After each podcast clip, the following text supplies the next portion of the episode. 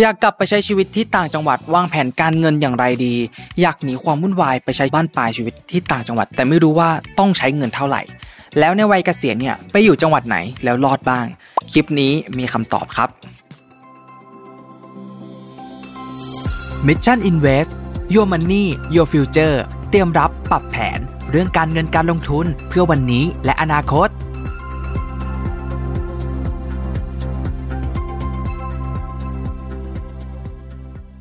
สวัสดีครับ ยินดีต้อนรับเข้าสู่ Mission Invest อยู่กับผมชัดภูริวัตรครับ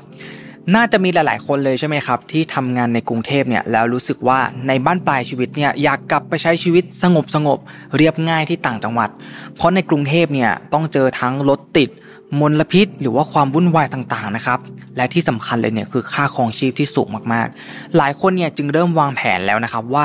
จะทำงานเก็บเงินไปอีกกี่ปี แล้วหลังจากนั้นเนี่ยจะโบกมือลากรุงเทพมหานครไปแล้วนะครับ แล้วก็จะไปใช้ชีวิตอันแสนสงบนั่นเอง แต่ก็มีหลายคนครับเริ่มคิดคิดไว้แล้ว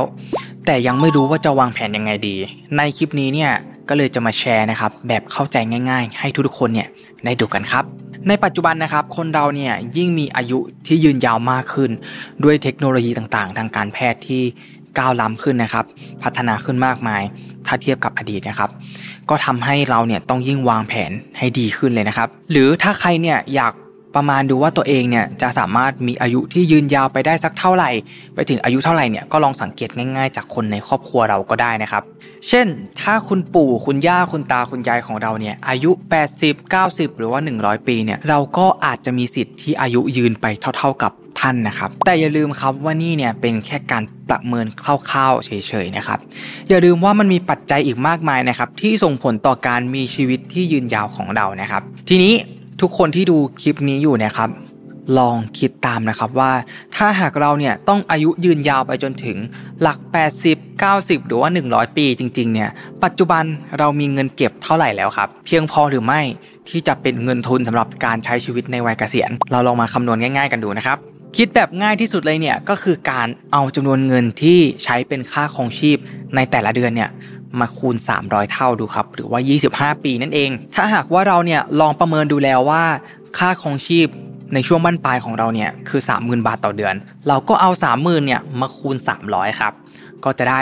เท่ากับ 9 ล้านบาทนั่นเองนะครับดังนั้น 9 ล้านบาทเนี่ยคือตัวเลขเบื้องต้นเพื่อใช้ชีวิตไปอีก 25 ปีนะครับแต่ตัวเลขนี้เนี่ยยังไม่รวมอัตราเงินเฟ้อนะครับ และดังนั้นเนี่ยวิธีนี้เนี่ยถือว่าเป็นวิธีที่คิดแบบเร็วๆนะครับ ที่ทุกคนเนี่ยสามารถเอาไปลองปรับจำนวนปีที่จะใช้เงินได้ตามที่เราต้องการเลยนะครับ ทีนี้หลายๆ คนก็คงอยากวางแผนให้ตัวเองเนี่ยมีเงินใช้ต่อเดือนเยอะๆ เพื่อที่จะได้ไปใช้ชีวิตแบบสบายๆในวัยเกษียณถูกต้องไหมครับแต่เราเนี่ยก็ไม่รู้ใช่ไหมครับ ว่าตัวเลขขั้นต่ำที่แท้จริงเนี่ยที่เราควรจะมีเนี่ยต้องเป็นเท่าไหร่ชัดเลยเอาสถิติค่าครองชีพของประเทศ จากสำนักงานสถิติแห่งชาติเนี่ยมาให้ดูกันครับ จากสถิตินี้นะครับสำนักงานสถิติแห่งชาติเนี่ยได้ทำการสำรวจสภาวะเศรษฐกิจนะครับ แล้วก็สังคมของครัวเรือนปี 2565 นะครับเก็บรวบรวมข้อมูลเนี่ยเกี่ยวกับโครงสร้างของสมาชิกในครัวเรือนนะครับ ค่าใช้จ่ายลักษณะที่อยู่อาศัยนะครับ สวัสดิการที่ได้รับความช่วยเหลือจากรัฐนะครับ แล้วก็ การใช้บริการของภาครัฐ โดยทำการเก็บรวบรวมข้อมูลเนี่ยทุกเดือนเลยนะครับ ตั้งแต่เดือนมกราคมจนถึงธันวาคมในปี 2565 นะครับ จากครัวเรือนตัวอย่างเนี่ยในทุกจังหวัดทั่วประเทศเลยนะครับ โดยค่าใช้จ่ายเนี่ยก็จะเป็นค่าใช้จ่ายเฉลี่ยที่จำเป็นในการครองชีพนะครับในการยังชีพก็คือใช้จ่ายเกี่ยวกับปัจจัย 4 นั่นเอง รวมถึงการศึกษา แล้วก็มีเกี่ยวกับเรื่องของความบันเทิงเข้ามาด้วยนิดหน่อยนะครับ พบว่าค่าใช้จ่ายเฉลี่ย ของครอบครัวต่อเดือนเนี่ยในปี 2565 เนี่ยก็จะเป็นตามตารางข้างล่างนี้เลยนะครับ อย่างกรุงเทพมหานครเนี่ยก็จะอยู่ที่ประมาณ 27,970 บาทนะครับ ต่อมาครับมาดูปริมณฑลกันบ้างนะครับ ปริมณฑลเนี่ยสูงสุดเนี่ยคือจังหวัดปทุมธานีนะครับ37,897 บาท ต่ำสุดเนี่ยคือสมุทรปราการครับก็คือ 24,709 บาทนั่นเอง ต่อมาครับภาคกลาง สูงสุดเลยเนี่ยคือจังหวัดชนบุรีนะครับอยู่ที่ 27,129 บาท และต่ำสุดเนี่ยคือสุพรรณบุรี 17,778 บาทครับต่อมามาดูภาคเหนือกันบ้างนะครับ สูงสุดเนี่ยค่าครองชีพก็จะอยู่ที่จังหวัดเชียงใหม่นะครับอยู่ที่414 บาท และต่ำสุดเนี่ยคือเชียงรายนะครับ12,206 บาท ซึ่งถือว่าถูกมากๆนะครับใครอยากไปเกษียณที่ภาคเหนือเนี่ยจังหวัดเชียงรายก็เป็นทางเลือกที่ดีนะครับ ต่อมามาดูภาคตะวันออกเฉียงเหนือกันบ้างนะครับ สูงสุดเนี่ยคือนครราชสีมานะครับ21,434 บาท ต่ำสุดเนี่ยคือกาฬสินนะครับ15,802 บาทครับ และภาคใต้นะครับสูงสุดเนี่ยคือจังหวัดภูเก็ตนะครับ33,150 บาท และต่ำสุดเนี่ยคือยะลานะครับ15,603 บาท เอ๊ะบางคนได้ยินตัวเลขนี้แล้วอาจจะงงว่ามันคือตัวเลขอะไร ก็ตัวเลขนี้เนี่ยมันคือค่าใช้จ่ายเฉลี่ยนะครับ จากที่เขาได้เก็บสถิติมานะครับ ว่าอยู่ในแต่ละจังหวัดเนี่ยควรมีค่าครองชีพอยู่ที่ประมาณเท่าไหร่นะครับและถ้าใครอยากดูค่าใช้จ่ายเฉลี่ยของจังหวัดอื่นๆเนี่ยที่อาจจะไม่ได้ยกตัวอย่างมานะครับ ก็สามารถ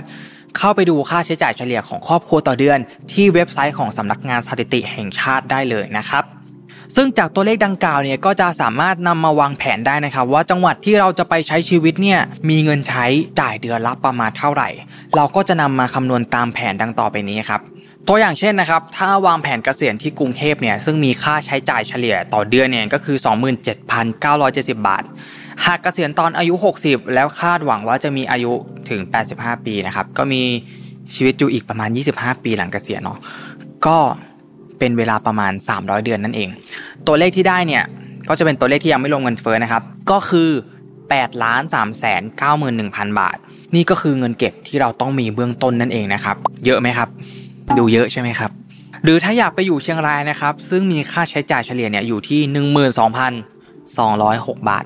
ต่อเดือน ก็ต้องมีเงินเก็บประมาณ3ล้าน6แสน61,800 บาทนะครับ ก็เอา 12,206 บาทเนี่ยคูณกับ 300 เดือนเป็นต้นนั่นเองนะครับแต่ทั้งนี้ทั้งนั้นเนี่ยยังไม่รวมอัตราเงินเฟ้อ3%นะครับซึ่งในความเป็นจริงเนี่ยมูลค่าของเงินเราเนี่ยมันก็จะลดลงนะครับ หรือหมายความว่าเราเนี่ยต้องหาเงินเพิ่มขึ้นอีกนั่นเองครับ ทีนี้ครับพอทุกคนเนี่ยเห็นตัวเลข ก้อนใหญ่แบบนี้เนี่ยบางคนก็คิดว่าโอ้โห มันเยอะมากเลยจะหาเงินจากไหน แต่อยากบอกทุกคนแบบนี้ครับ ทุกคนเนี่ยสามารถทำได้ครับ โดยเริ่มเก็บเงินเนี่ยตั้งแต่วันนี้ หรือน้องๆบางคนเนี่ยเพิ่งเริ่มต้นทำงานนะครับ ช่วงเวลานั้นแหละครับ เป็นจุดเริ่มต้นที่ดีมากๆ ในการเก็บเงินเพื่อเกษียณเลย เพราะน้องๆเนี่ยจะยิ่งได้เปรียบในเรื่องของระยะเวลานะครับทำให้สามารถเก็บต่อเดือนเนี่ยได้น้อยลง เพราะว่ามีระยะเวลาที่ยาวนานมากขึ้นนั่นเองนะครับ แต่สำหรับบางคนเนี่ยที่อายุเยอะขึ้นมาแล้วเนี่ยระยะเวลาเก็บเงินเนี่ยก็จะสั้นลงถูกต้องไหมครับ จึงทำให้ต้องเก็บเงินต่อเดือนเนี่ยเป็นมูลค่าที่สูงขึ้นนั่นเอง ทีนี้ครับเราลองมาดูวิธี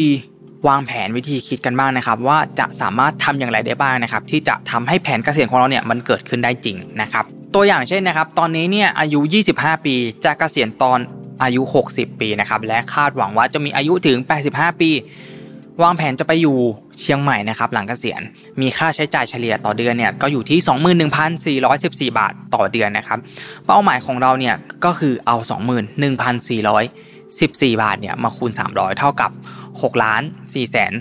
24,200 บาท ใช่ไหมครับ วิธีการ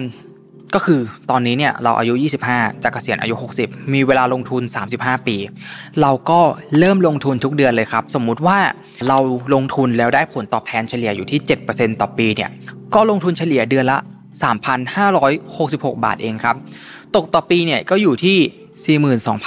42,792 บาทต่อปีนั่นเอง พอถึงอายุ 60เนี่ยจะมีเงินเก็บ6ล้าน4แสน24,200 บาทนั่นเองครับ ทุกคนเนี่ยสามารถใช้แอปพลิเคชันเนี่ยช่วยคำนวณได้นะครับ ก็มีแอปช่วยคำนวณหลาย ๆ แอปเลยนะครับ โดยใช้ฟังก์ชัน TVM Calculator นั่นเองนะครับ อ่าและเมื่อถึงวันที่เราเกษียณแล้วเนี่ยเราก็ไม่จำเป็นต้องนำเงินตรงนี้เนี่ยออกมาทั้งหมดนะครับ เราอาจจะเอาออกมาเป็นรายปีนะครับ เพราะว่าเงินในส่วนที่เหลืออยู่เนี่ยเรายังไม่ได้ต้องการใช้ถูกต้องไหมครับ ก็เอาใส่พอร์ตลงทุนไว้นะครับ อาจจะย้ายไปที่การลงทุนที่ให้ผลตอบแทนที่น้อยลง อาจจะให้ผลตอบแทนที่อยู่ประมาณ 3%หรือ 4%นะครับเพื่อความปลอดภัยมากยิ่งขึ้นด้วย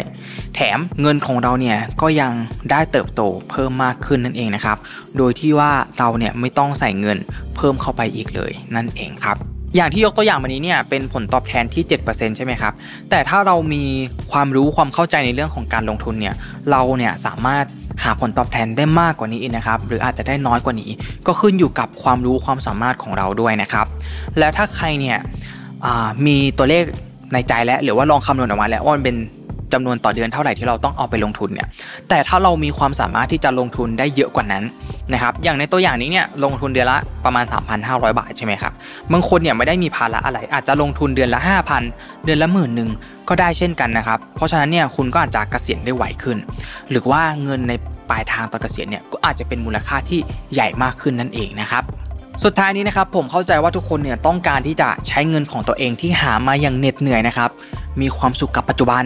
แน่นอนว่าการใช้เงินเพื่อสร้างความสุขในปัจจุบันให้กับเราเนี่ยมันเป็นเรื่องที่ดีนะครับ แต่ต้องอย่าสร้างความสุขมากจนเกินไปนะครับ จนลืมความสุขในอนาคตของตัวคุณเองด้วยนะครับ เพราะฉะนั้นเนี่ยเรื่องเงินเนี่ยไม่ใช่เรื่องยากนะครับ เพียงแค่เราเข้าใจและลงมือทำแล้วก็สร้างวินัยอย่างสม่ำเสมอนั่นเอง เราก็จะสามารถไปถึงเป้าหมายที่เราตั้งไว้ได้อย่างแน่นอนนะครับ ถ้าคลิปนี้มีประโยชน์เนี่ยช่วยคอมเมนต์บอกหน่อยนะครับ และอย่าลืมกดไลค์กดแชร์กดติดตามให้ด้วยนะครับ แล้วพบกันใหม่ใน episode หน้านะครับสำหรับวันนี้ สวัสดีครับ Mission Invest Your Money Your Future เตรียมรับปรับแผน เรื่องการเงินการลงทุนเพื่อวันนี้และอนาคต